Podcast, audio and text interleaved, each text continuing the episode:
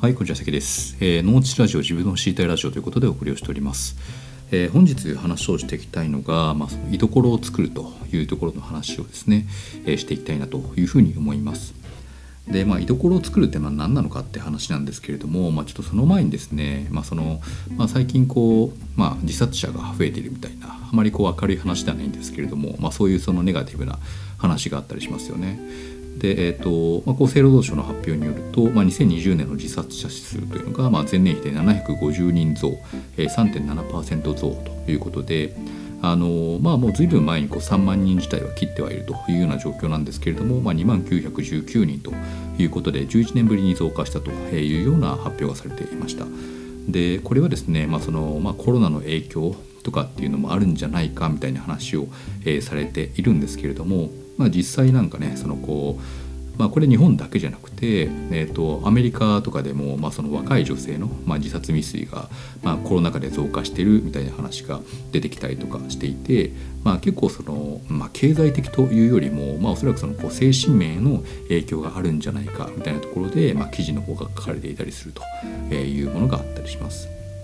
でまあ、実際このコロナ禍になって、まあ、その在宅ワークとかねあとはそのこう、まあ、他の人と例えばこう居酒屋でコミュニケーションを取るみたいな機会ってまあめっきり減ったかなというふうに思ってまして、まあ、僕自身もですね、まあ、本当にあの飲み会自体がほぼもう皆無という状況で、まあ、何かそのじゃあ、えー、とちょっと話そうかってなっても、まあ、Zoom とか Meet で、えー、とオンラインで話すみたいなことが、まあ、割とこう当たり前になってきたなというふうに思っています。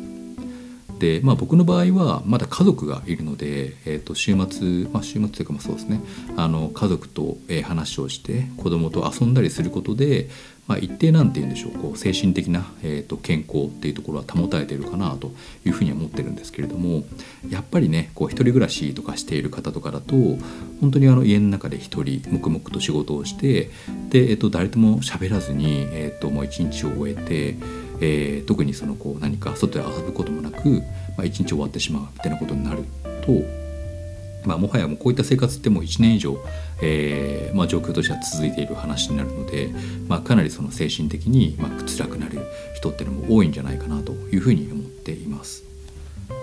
ですね。で、えっとまあ、ちょっと今回ですね、まあ、それに関連してというか、えっとまあえー、そうですねなんか思った話としてあの、まあ、最近こう読んだ本の中でですね「その居所を作る」という本がありましてこれあの、まあ、伊藤博さんという方が書かれた本で。でして僕あの結構前からですねこの伊藤さんの本というのは、まあ、よく読んでいて割とこう感銘を受けてたりするような、まあ、著者だったりします。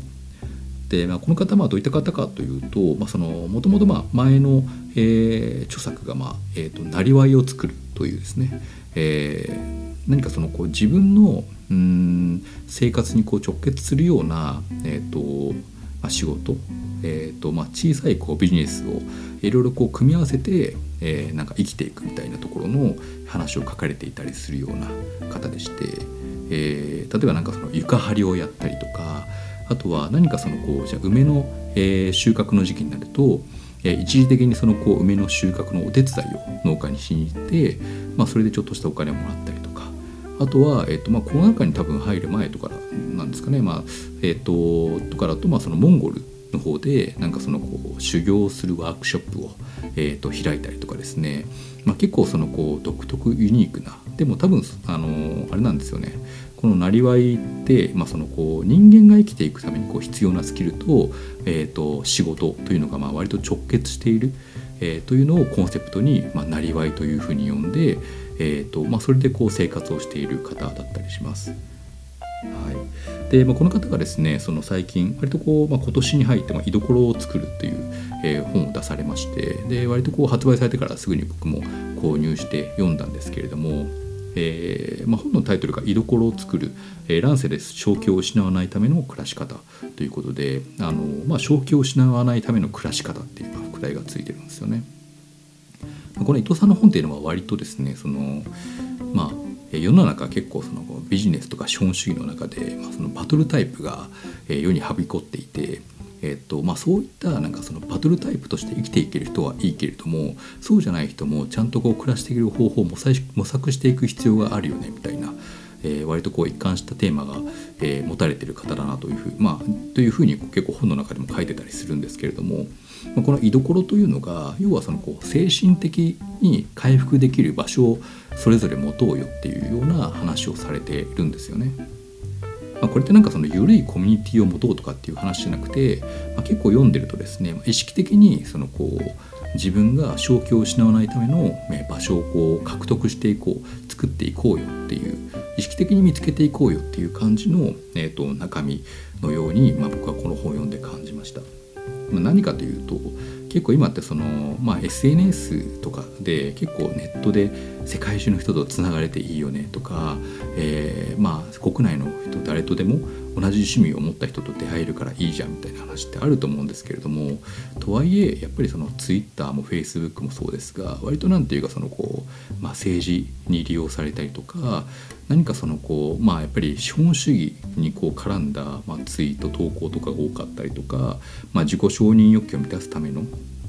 えー、割と何て言うんでしょうこう見ていると疲弊してくるような、まあ、一定こう SNS を引き起こすような SNS 疲れを引き起こすようなですね、え、投稿とかってまあかなり多いなというふうに僕自身も使ってて思うんですよね。でこういったまあツイッターとかをやっていてじゃあ本当にこう精神的に回復するのって言われると結構疑問だったりするんですよね。で、えー、と今ってやっぱりそのそういうコミュニティとかって昔に比べたらだいぶ、えー、と作りづらい少なくなってきているかなというふうに思っていて、まあ、この「居所を作る」の本の中でも書かれているんですけれども例えばこう昔であれば一定じゃあそのこうつながっているコミュニティみたいなのがあってじゃあ例えばそのコミュニティの中に相談する。例えばじゃあそのこう怪しい何かそのこう宗教団体とか怪しいオンラインサロンとかにこう勧誘されていた時にあの普通でまあこれまでであればいやそれって絶対危ないからやめた方がいいよねとかってちゃんとこう常識的な考えを持った人もしくは冷静な考えを持った人であれば指摘できるようなことでも周りにこう相談できる人がいないとか相談できる場所がなかったりすると自分一人でそれを抱え込んで結局なんかその本来だったらちゃんとこう正気を保っていたら起こらないであろう、えー、と行動みたいなところを起こしてしまったりするっていうのがまあうんなんかなんて言うんでしょうねなんかそのよりこうつながりやすくなったはずなのに起こってしまう悲劇としてなんかあるのかなっていうふうに思っていたりします。なので、えーとまあ、こういうその居所自分にとってじゃあ精神的に回復できる場所自分にとってこうちゃんと冷静な判断できる場所を意図的にこう見つけ出すことによってちゃんとこう、まあ、この、えーまあ、この本の中では乱世って呼んでますけどあのこういったねあのいろんなこのまあえー、うぞうむぞうの情報がはびこっている世の中を生きていこうよみたいな話が書かれていたりするんですよね。うんそうですね。なんかあの、まあ、最近そうですね。あの僕もまた「100分で名著」っていう、NHK の番組を見ていてその「アランの幸福論」っていう番組を見てたんですけどあのテーマの、えーと、回を見てたんですけれども人間そのこう幸福になるためには、えーと、幸福を自分で取りに行かなければいけないみたいなことをですね結構その「アランの幸福論」の中でお話をしていてあのやっぱりこう自分自身で待っていてはなかなか幸福って見つけられないよねみたいな話があるんですよね。そうなんでまあ何て言うんでしょうねやっぱりそのうん、まあ、こういうその情報、うんまあ、なかなかその、うん、ツイッターとかネット上の情報だとまあ本当にこううぞうむぞうしかもその偏った情報がたくさん入ってくる世の中でじゃあ自分が本当にこう正気保ててるんですか？まあむしろこう僕自身ですら多分そのもしかしたら正気で保ててないかもしれない。えー、そういった時に何かそのこうフラットに、えーと、自分の考えを、えー、発信できるもしくは相談できる居所っていうものがあった方がですねうんまあなんかいろいろとね、あのー、まあ、生きやすくなるんじゃないかなというふうに思っています。でそのためには自分自身でじゃあ自分って今の今の状態ってちゃんとこう平常なんだっけとか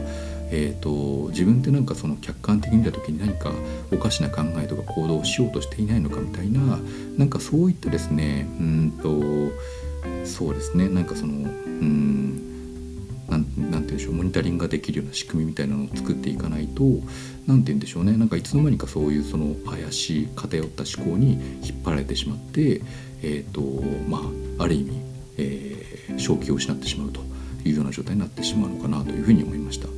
ちょっと取り留めがなくなっちゃったんですけれどもまたちょっとこの話に関しては今後もしていきたいというふうに思います。では本日は以上になります。ありがとうございました。